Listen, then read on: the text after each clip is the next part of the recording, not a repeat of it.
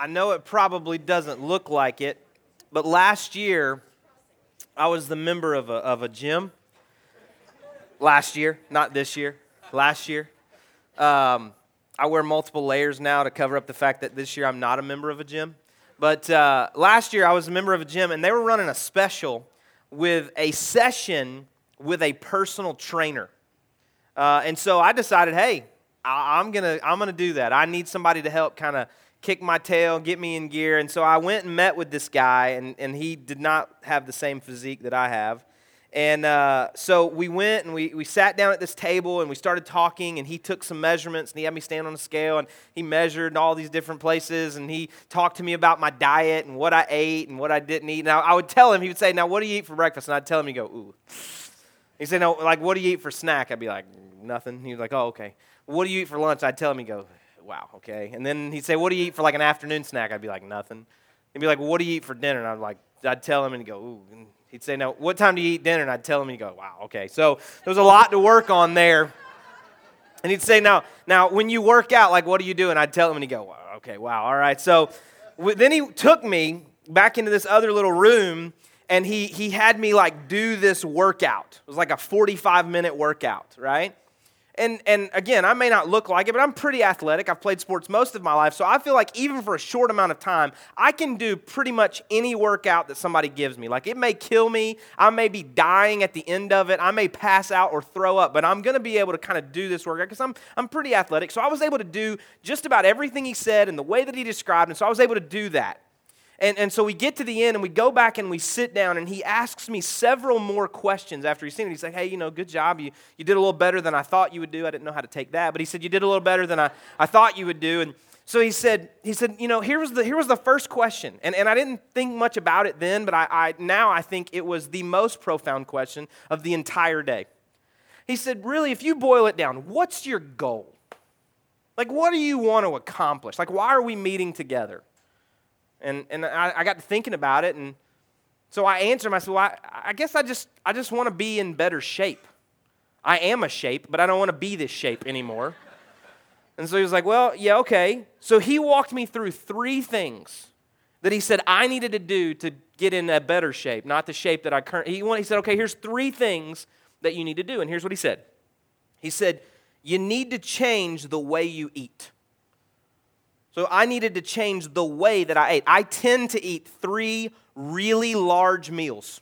That's all I eat all day long. My wife grazes like a bird. She just comes and picks up a little something and she doesn't eat for like 30 minutes. Then she picks up a little something, doesn't eat for like 30 minutes, picks up a little something, doesn't eat for like 30 minutes. I sit down and I eat for like 30 minutes.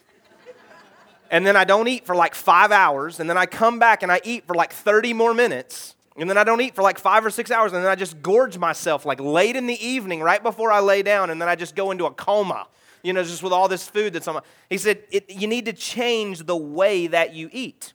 And he says, I need to be intentional about when I eat.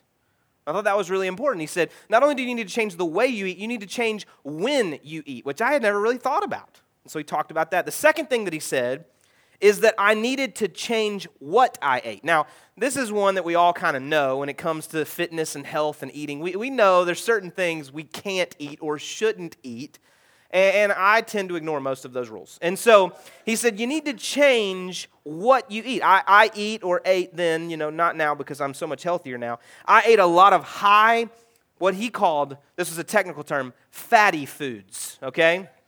I wasn't sure if he was calling me a fatty or if he was just saying my foods were. But he says also, not only that, but you don't eat the right kinds of proteins. I didn't even know there was a right kind. You don't eat the right kinds of proteins. I, I felt like that I did. I mean, the blooming onion felt like the right kind of protein to me. He also said you're eating a lot, of, a lot of carbs and a lot of sugars, and we need to kind of cut those down. We don't want to eliminate them. This is not like we want a sustainable diet long term. So we don't want to cut all those things out. We want to find ways to balance what you're eating. So he said, I need to change what I ate. So not just change what I ate, but change the way I ate and when I ate it. And I changed what I ate. And then the third one was this I needed to make some kind of exercise a priority. He says, it's not even as important what you do that you just do it. Like, whatever your exercise, whatever your workout is, he said, you don't have to do the exact same workout we just did. It's probably better for you to mix it up a little bit. But he said, it doesn't really matter what you do, it's just important that you do something regularly. And here's how I walked away from that interaction with that personal trainer I came to him looking for a result. I wanted to walk in and walk out and have a result. Like I wanted, not just in one session, I'm not delusional there. I understood that it was going to take at least three, but I wanted to be able to walk in with him and kind of spend some time with him and get something that would change the result. And what he was trying to do was change my resolve. What he was trying to do was not just change the result, he was trying to change my resolve. The word resolve means a firm determination to do something. He was trying to help me see that what I ate and when I ate it and how I ate and, and, that I did some type of exercise, those were just parts of the process that I actually wasn't just walking and saying, Hey, I want to be healthier, I want to be in better shape. He was saying, I want to change your resolve so that you have a firm determination that when you sit down to the dinner table or when you're trying to prioritize your day, that you prioritize these things that are required, that are necessary for you to accomplish the result that you want to do. And so for me, when I started thinking through those things, I had focused all of my attention, most of my life, on the result. I just want to be healthier. I just want to be in better shape. And he said, No, no, no, it's not really about that. That's the result of actually changing your resolve. And when I thought about that, I felt like that had repercussions way outside the bounds of just eating better and exercising more. And here's something else he said, and then we'll get away from my personal trainer. Here's what he said. I call him my personal trainer. We had a session, but he's my guy. Here's, here's the other thing that he said that I thought was amazing. He said, The more general your goal, the harder it is to stay focused on it. The more specific your goal, the more laser focused you can be. The more general your goal, the harder it is to stay focused on. I want to be in better shape. I want to get healthier. Well, there's a lot of things that weigh into that kind of decision. But if I have a very specific goal, I'm going to eat less than 1,800 calories a day. I can be laser focused on that. I want to work out five times a week. I can be laser focused on that type of goal. And the result of those types of decisions will actually bring about the result that I'm looking for, but it's my resolve that's changed, right? I'm determined on something specific that has changed. My resolve has changed, and the results will follow the change in my resolve. And I thought that was really, really interesting to me. He was coaching me through some things that I already knew. He wasn't telling me things I didn't know. But he was reminding me and maybe presenting it in a fresh way of some things that would help me to change my resolve. I've had coaches all of my life.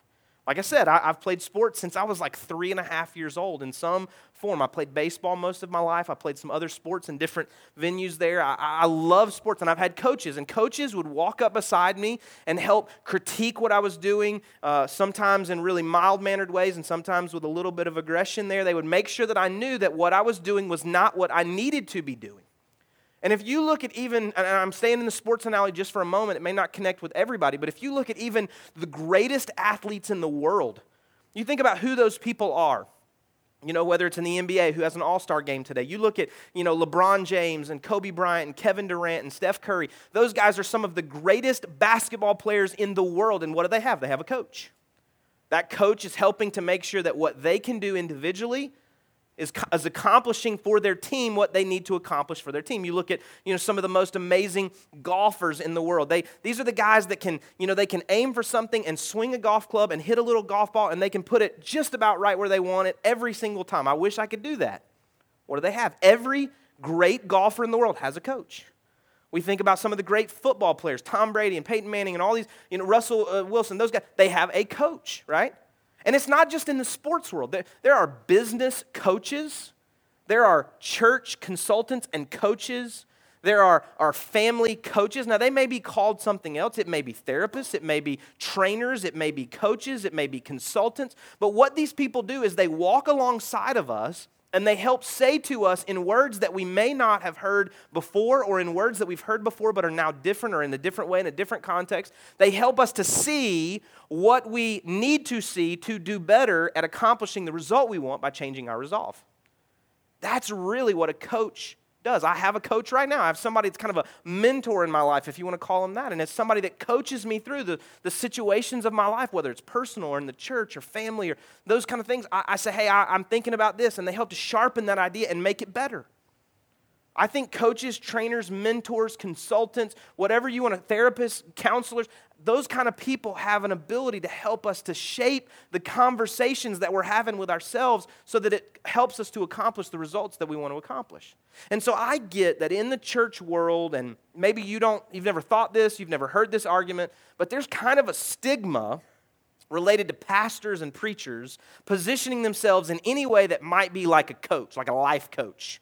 And if you've attended here for any length of time, you know that that's never the way that I present myself. I believe my role is to just take God's word and help us as a community to dissect that and figure out what God may be saying to us individually. But today, for, for this one day, I want to play the role of life coach for you from God's word. This is not going to be my opinion.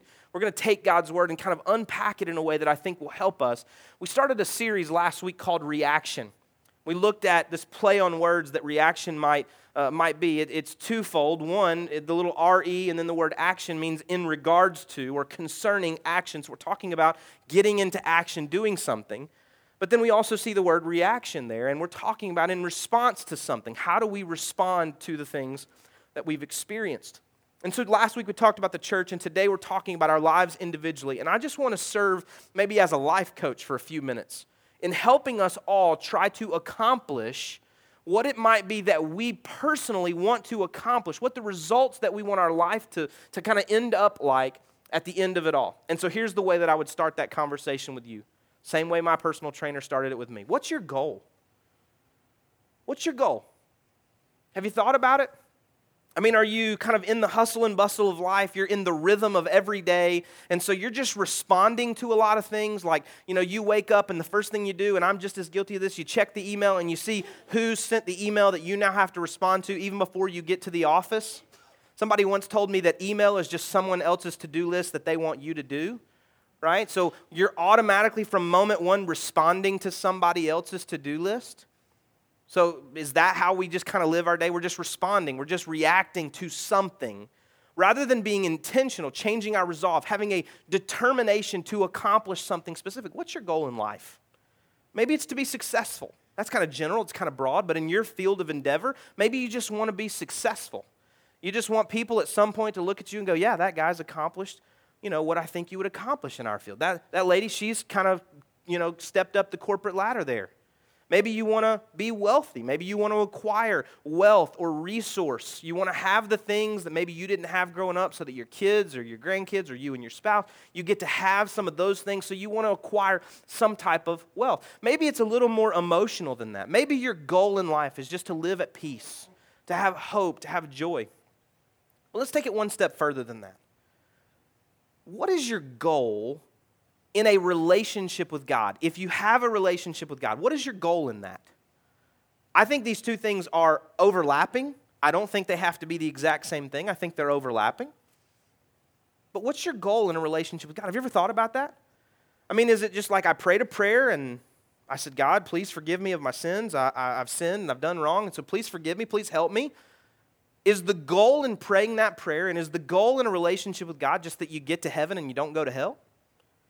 I mean, I know when I was growing up in, in the church, I mean, that was kind of a major piece of this. It's that, you know, heaven's out there for some and hell's out there for the others. And so I want to make sure I'm on the right track. Like when I get on, you know, you see like the New York subway map, I want to make sure I get on the right train. I want my train to end up where I want it to go. I want to go to heaven and I don't want to go to hell. So is that the goal? Is it a part of the goal? Is it all of the goal? If it is, then am I just supposed to kind of hang out until I go to heaven? Or is there a goal? Is there something that God wants to accomplish in and through me while I'm here on earth? Is there a purpose for my life while I'm on earth that's a part of the goal that God might have for me in my relationship with Him while I'm here, but before I get to heaven? What is your goal? The Apostle Paul wrote this in the book of Romans, chapter 8. If you got a Bible, you can flip there with me. If you got a device of some kind, you can follow along. Most of these scriptures today will be up on the screen if you don't have that, and I'll try to stay out of the way so you can read it. Romans chapter 8, verse 29 says this For those God foreknew, he also predestined to be conformed to the image of his Son, that he might be the firstborn among many brothers and sisters. Now, a couple words here that may scare you or may give you questions. This idea of foreknew, he foreknew something, and predestined. This is a word we hear a lot in more theological debates, and we talk about what God knows and when he knows it, how he knows it. And we talk about being predestined means that maybe humans don't have a choice. Don't get hung up in that today. We can talk about that at a later point, and I'm not trying to sugarcoat it or over, overlook it here. But the focus of this is that God knows something about your future. And the rule or, or, or, the, the kind of the end result of what he knows about your future is that the end result is that he wants you at the end of it all to look more like his son. That's all you have to worry about for this moment about this passage. That God, in his sovereignty, in, in, in him kind of in his all knowing ability, what he chooses to know and what he chooses not to know, God desires that you and I would be conformed into the image of Jesus Christ. And that idea of conforming means that he is kind of think through the, the image, the, the image in your head of, you know, a potter and he's taking the clay and he's molding it and forming it. He is taking something that doesn't look like something and he's making it into something that does look like something. He's taking the square of clay, he's taking the ball of clay, and he's molding it and forming it into something that looks like something. And that looking like something is that it looks like his son, Jesus Christ. And so Jesus came to the earth and he said, I am the Son of God. He called that out himself. It was the fulfillment of prophecies of the Old Testament. And so now the Apostle Paul is writing in the book of Romans and he's saying, listen, the ultimate plan of God for you, the goal, if you will, is that God wants you to end up looking like Jesus Christ. Now, when I walked into the gym that day, right, I, went more than that day, but my consultation with the trainer that day, I walked in and I saw this guy and I started talking to this guy, and I kind of felt like, you know, if I do this for like six weeks, I think I'll look like that guy. I mean, he was, you know, and I was like, I'm not that far off. And so that's what I'll look like. And so my goal when I walked in was like, I want to work out and eat kind of. So I asked him, I was like, what do you eat for breakfast? He was like, well, he was like, it's probably not for everybody. I'm like, no, no, no. What do you eat for breakfast? He was like, Well, I eat a bowl of rice. He had already lost me there. That sounded like a lunch or dinner thing. But he was like, I eat a bowl of rice, just a little bit. And he said, I have some eggs. And he was like, I eat some type of fish. And I was like, yeah, I'm gonna hang with my Pop Tarts. I mean, I'm not, I'm not really feeling that before noon ish, right? that sounds like something. Hey, what do you guys want for lunch? Rice and fish. Uh, that sounds like something I can do. No, we're going to hang with Pop Tarts. But I'm thinking, okay, if I eat what he eats and I work out like he works out, I think I'll look like that.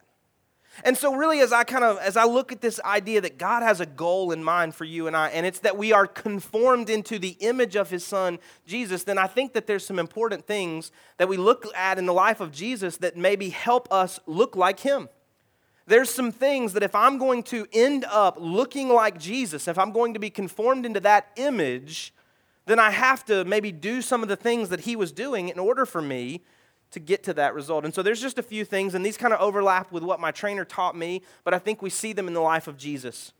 But the first of these is this it matters what, when, and how you feed yourself. I mean, that's what my trainer told me, right? He said it matters what you eat, and it matters when you eat, and it matters how you eat. And so I think the same here is true. If I'm supposed to be conformed into the image of the Son of God, then I need to follow the pattern of what, when, how he ate, how he took in, how he was replenished or nourished kind of himself. And even outside of himself, looking at the story of Jesus, even outside of that, I just see that he was walking into the synagogues and he was reciting scripture. So I don't have those moments where he was, I see him sitting down reading the scroll. I don't have him sitting in the synagogue necessarily listening to the word of God that in that moment would have just been the Old Testament because the New Testament was really written about him and the things that were to come after him. So, that Old Testament writing, I don't see a lot of instances where he's sitting and reading that or having that read to him, but we see him quoting that. And so we know for him to be able to quote it, he had at some point taken that into himself. And this is what David said in Psalm 119 about that process. 119, verse 9 says this How can a young man keep his way pure? By guarding it according to your word. With my whole heart I seek you.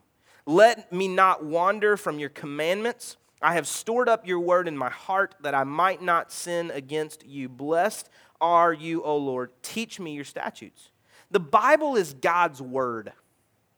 The Bible is God's word. We believe that God ordained his word, the scriptures, through the works and through the hand of, of men to put this together. There were about 40 authors, 66 books put together over a, length of time that you and I can now hold in our hand, either in a printed version or maybe even an electronic version, and we can read the words of God. And what David tells us here, and what we see Jesus reciting scripture, is that we are to take God's word into our lives. We're supposed to read God's word. It's not enough just to sit here on Sundays and let me just kind of say, hey, here's three or four or five scriptures that are kind of in tune with the topic we're talking about today. You personally, I personally, away from this moment, need to be reading and memorizing and reciting the words of God. I, I, I tweeted this recently, but I, I ran across this where a guy said that scripture memorization just gives the Holy Spirit a vocabulary in your life. Now, I realize that you think scripture memorization, if you grew up in the church like me, you think it's just something to get Bible bucks in children's church. But this is something far greater. It's saying, I want to take God's word and try to read it and memorize it and get it into my life and get it into my head and get it into my heart so that when I'm facing things, I can immediately recall those words of God that are applicable to this situation. And I know that's a daunting task because you go, man, the Bible's huge. Where do I even start? Anywhere. Just start somewhere. Just start reading the words that are in red in Matthew, Mark, Luke, and John and see the words that Jesus spoke and find some of those words. Go and read some of the Proverbs or some of the Psalms that are a little more bite sized chunks that you can take and memorize and read through them, however you choose to do that.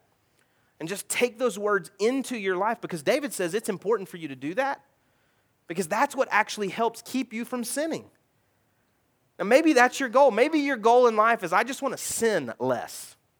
That's a pretty good goal. I don't think that's a bad goal.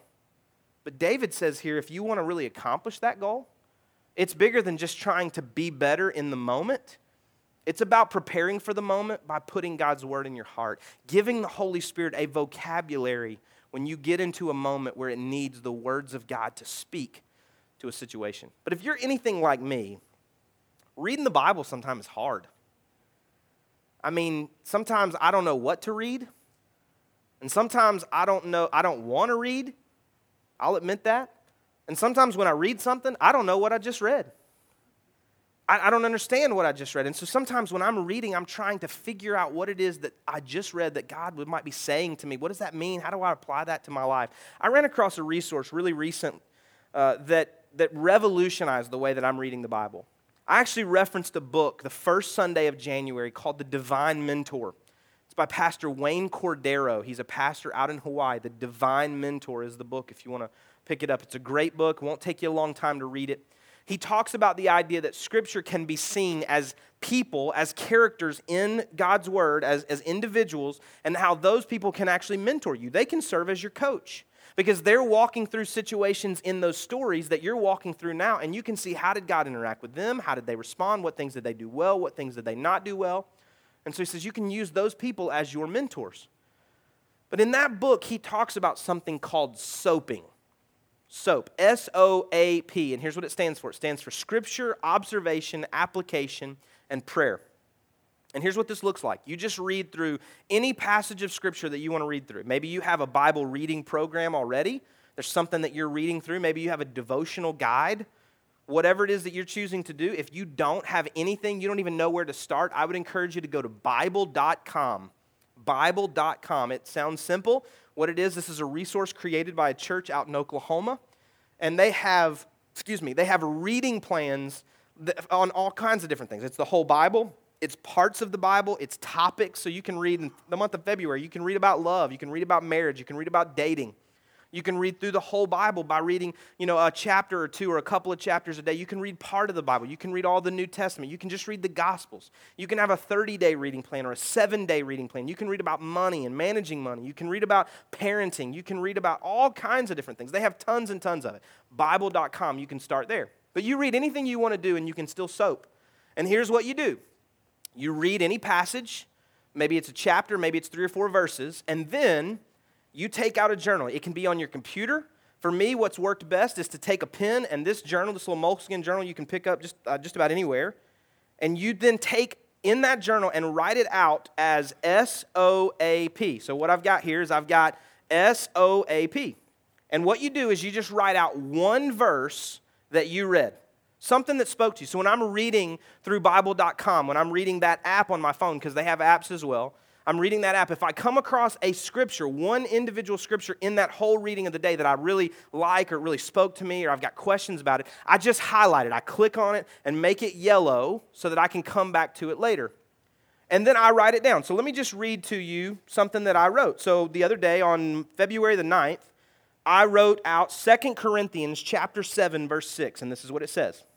But God, who comforts the downcast, comforts us by the coming of Titus. Titus is a, another guy. This is uh, Paul writing here to the church in Corinth, and he's talking to them about Titus, this brother that came to them. And he says, Listen, he com- God comforts people. He comforted us when you sent Titus to us. And that's all I wrote. I just wrote that part by the coming of Titus. So then I make an observation about something that I just wrote, I just read. And my observation that day was God brings others into our lives to bring comfort when we need flesh and blood there to do so. It's amazing to have the presence of God and, and when, we're, when we need comfort and when we need something. But sometimes, don't you just need some flesh and blood there to do it? You just need somebody that'll hug you, somebody that'll cry with you, somebody that'll hold your hand, somebody that will empathize with you, they'll listen to you. And so, what my observation about that passage was is that God brings others into our lives to bring comfort when we need flesh and blood there to do so. And then you write out an application. And so the scripture was here, the observation was here, and now my application is the largest part of the text. It's not on every page, but on this page it was, and here's what I wrote I have to be aware of the people that God is bringing into my life during seasons where comfort is needed. Conversely, for me, God may also be placing me into the lives of others because of what they're going through in that moment. The principle is so true that God also brings people into our lives for encouragement, correction, fellowship, and celebration. That was my application. When I read that, I thought, man, they needed comfort, and the church sent Titus to them, and God used Titus to bring encouragement and comfort to them. My observation was that God does that, and my application is that I want to be aware when God is sending people into my life and what the role is that they play in my life. And I also want to be aware when God's putting me into people's lives so that I can know how I might best serve them. And then you write out a prayer scripture, observation, application, and prayer. And here was my really short prayer that day Lord, Help surround me with the people you know I'll need when I'll need them. And help me be that person for others. Amen. It took me about four or five minutes just to do all of this. I just wrote it out. I have terrible handwriting. You probably couldn't read it if you stood here. But man, I just, I was reading that, that verse. I read a whole chapter there. I read all of 2 Corinthians 7, but I just wrote that one verse. And then I made an observation about it. Then I made an application. Then I made a prayer. I'm going to do one more for you. This is what I wrote on February the 11th. Just two days after that, this is what I wrote Psalm 106, verses 12 and 13. I chose to do two verses that day. Then they believed his words, and they sang his praise. But they soon forgot his works, and they did not wait for his counsel. And this is what I observed about that passage. Truly believing brings praising, forgetting brings avoidance, and it causes me to rush. And here was my application for me this pendulum swings, uh, the, the pendulum swing of believing, not just in my, in my mind, but through my actions, always pushes me towards praise. When I'm truly believing God, not just in my head, but in my actions, and my life bears out that I'm believing in God, it always results in praise for me. It always results in me praying my worship, like we talked about early, lifting up, declaring the goodness of God because I'm more aware of the things that I need to be praising God about. But this is what I wrote. But when I forget, not just in my mind, but in my actions. I get in a hurry. I begin reacting to everything instead of intentionally praising God, and I avoid the counsel of the Lord. I avoid the wisdom of God, either through Him personally, through His Word, or through other people. I avoid that. That's for me personally. And here's the prayer that I wrote out Lord, help me believe both in word and deed, and praise you with my life. And let me not neglect your counsel out of my hurried life that causes me to forget who you are and what you've done for me. Amen. That's what I wrote. Now, here's what we're going to give you today when you leave we're going to give you a soap guide. And on the inside cover, it has some information about what soaping is and how you might be able to utilize it. You can take this and just make it a bookmark in your Bible or put it somewhere where you won't forget it. There are two different things that you can read. In the inside, it's soap by theme, and it starts tomorrow, February 16th. Proverbs 12, 18. It has one verse related to a theme. So in the month of February, you have some verses here on marriage and then some verses on communication. Some of you might just want to start there, okay? then salvation. Then in March, it starts talking about sin and grace and temptation and encouragement and relationships and trust. And so it walks all the way through April the 13th. So for about two months or so, uh, we've got some, some guides there if you want to read by theme. Or you can read, flip it over on the back and you can read it by book. And for the most part, this is one chapter a day.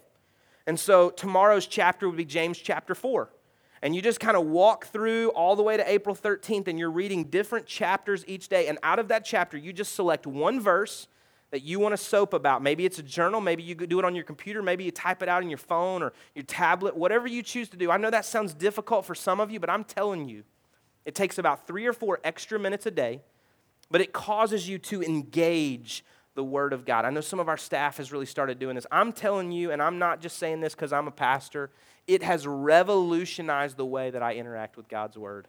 And so I encourage you to do that. So the first thing that we said is it matters what, when, and how you feed yourself. So you just need to eat better. You just need to take God's word. It's been called the daily bread, it's been called the bread of life. That's great for me because I love bread, right?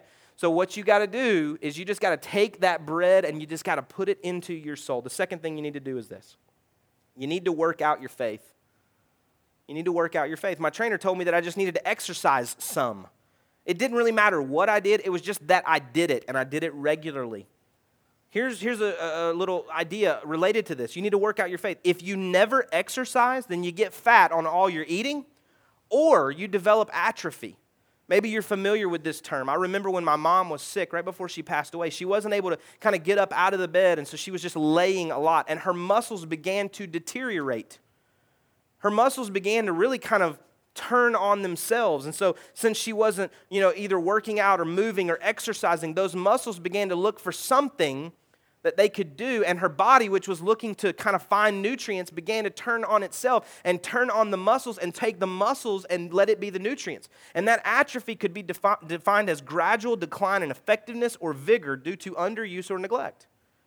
This idea that there's something, your body just kind of turns on itself. Now, as a Christian, there are two ways this could, this could turn out. One, if you're reading God's word, but you're not doing anything with it, you're just getting fat. And that's not what God intended. You're just taking in a bunch of good stuff and you're not actually taking that and applying it anywhere. You're not exercising your faith. And that can look a lot of different ways. Or you're just not doing anything.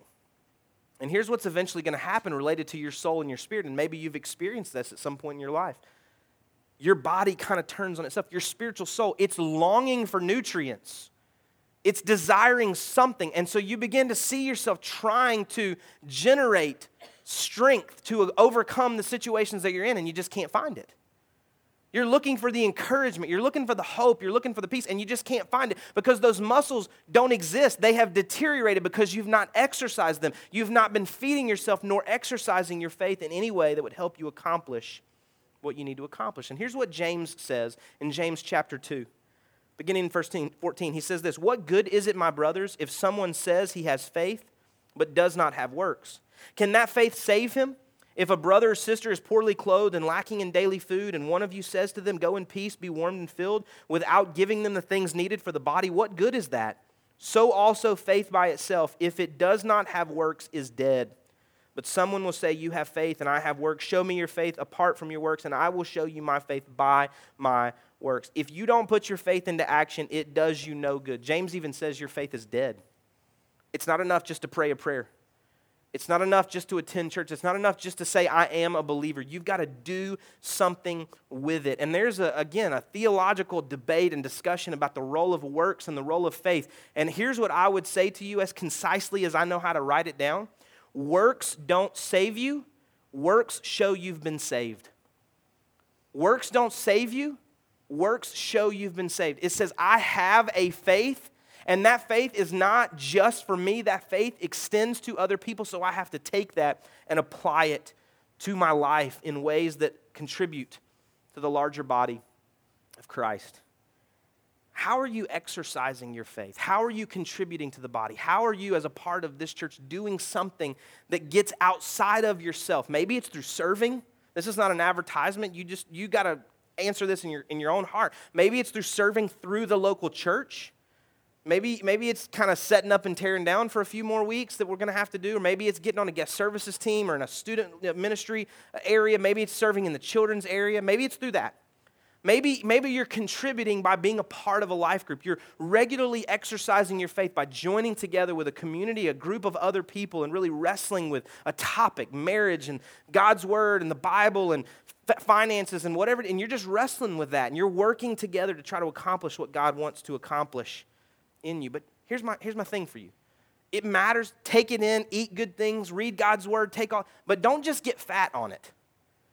Don't, don't just get fat on the good things of God's word. Do something with it. Exercise it. Become this kind of lean, muscular soul of God's you know, nutrients coming into you, and then you exercising those things by helping to give it away and working out your faith.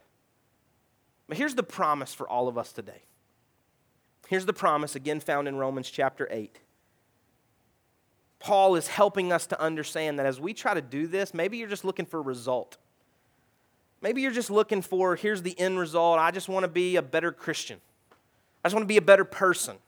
I just want to, you know, not make the same sinful mistakes that I've been making. Whatever your goal that you said was, remember what he said our goal should be. That God has a goal in mind for you, and it's to be conformed into the image of his son. And the image of his son looks like this. Jesus, he had God's word in his life and in his heart. He was quoting and he was walking around quoting scripture and he was walking into the synagogues and helping people to see what the scripture said about him and about the situations of life, and he was exercising his faith. He was walking around performing miracles and teaching and engaging people and serving people. But I know sometimes when we read that and we say, well, yeah, but that was Jesus. I'm not Jesus, right? I don't look anything like that. Well, guess what? I didn't look a thing like my trainer the day I walked in, and I still don't. You know why? Because I haven't changed what I ate, when I ate it, or how I ate it and I'm not exercising regularly. I cannot just hope that the results will show up. I've got to start working on it. And so I could start today, I could start yesterday, I could start tomorrow, but I would say this until you start, you cannot expect the results to come. And you know why the results haven't come? Because my resolve hasn't changed. Hasn't changed at all. I still love chips and salsa and fajitas, right? I mean, that's, I just love them. And I got a lot going on, and so I kind of give myself an excuse. It's like, well, when would I work out? I mean, you know, I, I don't want to neglect family time, and, you know, there's all kinds of things. I'm coaching, I'm doing this. I mean, my resolve hasn't changed. I would prioritize it if I was really laser focused on accomplishing that result, and I'm not. And I admit that, and I repent of that. It's lazy, it's bad. And so, you know what? Today, I don't look any more like my trainer than I did that day. And here's the reality a year from now, you could walk into this room, it wouldn't be this room. You could walk into the auditorium at 110 Bluffs Parkway. Hello. You could walk in there and you could look no more like Jesus than you do today. Because you haven't changed what you're putting into you and you haven't changed the way you're working it out. I hope that's not the case. I hope that six months from now, or a year from now, or three years from now, you have been conformed more and more into the image of the Son of God because you are taking in the Word of God regularly. And you're choosing to do it in a time that makes sense, right? I mean, like, it probably doesn't make sense for me to do devotions and do this soaping like at 11:30 at night because I would be writing all kinds of crazy stuff in here. My brain doesn't function well then. But if I if I do it in the mornings, man, I think clearly. I wake up and I go, yeah, what are you saying to me, God? What is it, what is it that you're trying to get into my heart and into my soul today? But for my wife, exact opposite. If she wrote it in the morning, I would read it to you because it'd be hilarious. But she catches her second wind about 10 o'clock. And she just kind of ramps up. It's like, hey, we're going to redecorate the house between 10 and 2 a.m. I'm like, all right, tell me when it's done. I mean, like, we're just on total. So you've got to choose when it makes sense for you. You got to decide when you need to eat. When do I need to spend time with God? And when I'm spending time with Him, how am I eating and what am I eating? And then, how am I working that out? How am I exercising that faith? How am I putting that into action? I don't want to just get lazy and fat. And I don't, I don't want to develop atrophy where when I need the strength to do something, the strength's not there because I have neglected to work out the muscles. That's what I'm saying. I, I believe if your goal is to be what God wants you to be, it's to be conformed to the image of His Son Jesus. And I would hate for you to have to stand up a year from now, like I did today, and say, hey, a year ago I heard what I needed to do and I didn't do it. Because I wanted the result, but I didn't have the resolve. My prayer today for you is that you get the resolve, that you desire to change, that you desire to grow. It's not about a one time prayer, it's about a lifestyle relationship with Jesus so that the goal is accomplished in your life, that you are more and more conformed into the image of his son, Jesus Christ. And this is the promise that he makes us. Romans 8, 38 and 39, he says, For I am convinced that neither death nor life, neither angels nor demons, neither the present nor the future, nor any powers, neither height nor depth, nor anything else in all creation will be able to separate us from the love of God that is in Christ Jesus our Lord. You are not alone in your endeavor to look more like him. He says, Hey, I, I'm with you in this. I'm with you in this. My trainer said, Hey, here's what you need to do. And he left me. And I quit. But God says, No, no, no. I want you to look like that. And I'm going to walk with you. I'm going with you to accomplish that. I want to help you. And so, my prayer for me is God, like when I'm not taking in the right stuff, challenge my heart, grab my heart, quicken my heart, convict me. You're sitting right beside me. Just, just change me, help me, mold me, shape me. When I'm not exercising, when I'm not putting it into action, quicken my heart, change me, call me, compel me, pull me. Because he says, listen, I, I'm right there. What if it's more important what you're becoming than what you're doing? What if it's more important what you're becoming than what you're doing? I mean, I've talked a lot today about the doing, and maybe it doesn't look exactly like that for you. Maybe there's a whole other way that God's working in your heart. And so the doing is less important than the becoming. But the question is is what I'm doing helping me to become what God wants me to become? If it's not, I got to change it. So here's the three questions I'll leave you with today, and then we're going to pray. What's your goal? Write it out, declare it decide, God, this is what I want to do in you. This is what I want to be. This is what I want to accomplish. What is your goal? Second thing is this what are you taking in? What's the biggest influence in your life? Who speaks into you more than anybody else? What are you reading, watching, listening to? And is that helping you to become what God is wanting you to become? Because that's what you're doing. What are you taking in? And the third one is this how are you working it out? How are you taking what you're taking in and putting it into action? Where is that being demonstrated in and through your life? Let's pray. God, I thank you today that you gave us the goal. You helped us to see exactly what it was that you wanted us to be and to do. You said you wanted us to look more like your son when it was all said and done. So, God, I thank you for that. And God, you also told us a few verses later that you weren't going to leave us alone in that endeavor. You were going to walk with us and be with us, and that the love of God would be with us every step of the way. And so, God, I thank you for that too. And God, I pray that you would help us to clearly articulate our goal. What do, what do we want to be? Is it the same thing you want us to want us to be? God, if it's not, help take those things out of us that don't reflect you and don't reflect your son. What are we taking in? God, help us to know what we're listening to, watching, putting in our heart, putting into our lives. God, let us evaluate those things that are coming into us, getting inside of us. Let us replace more and more of that with you and your word in our lives. And how are we working it out? Let us exercise our faith so that we don't get fat or we don't get weak.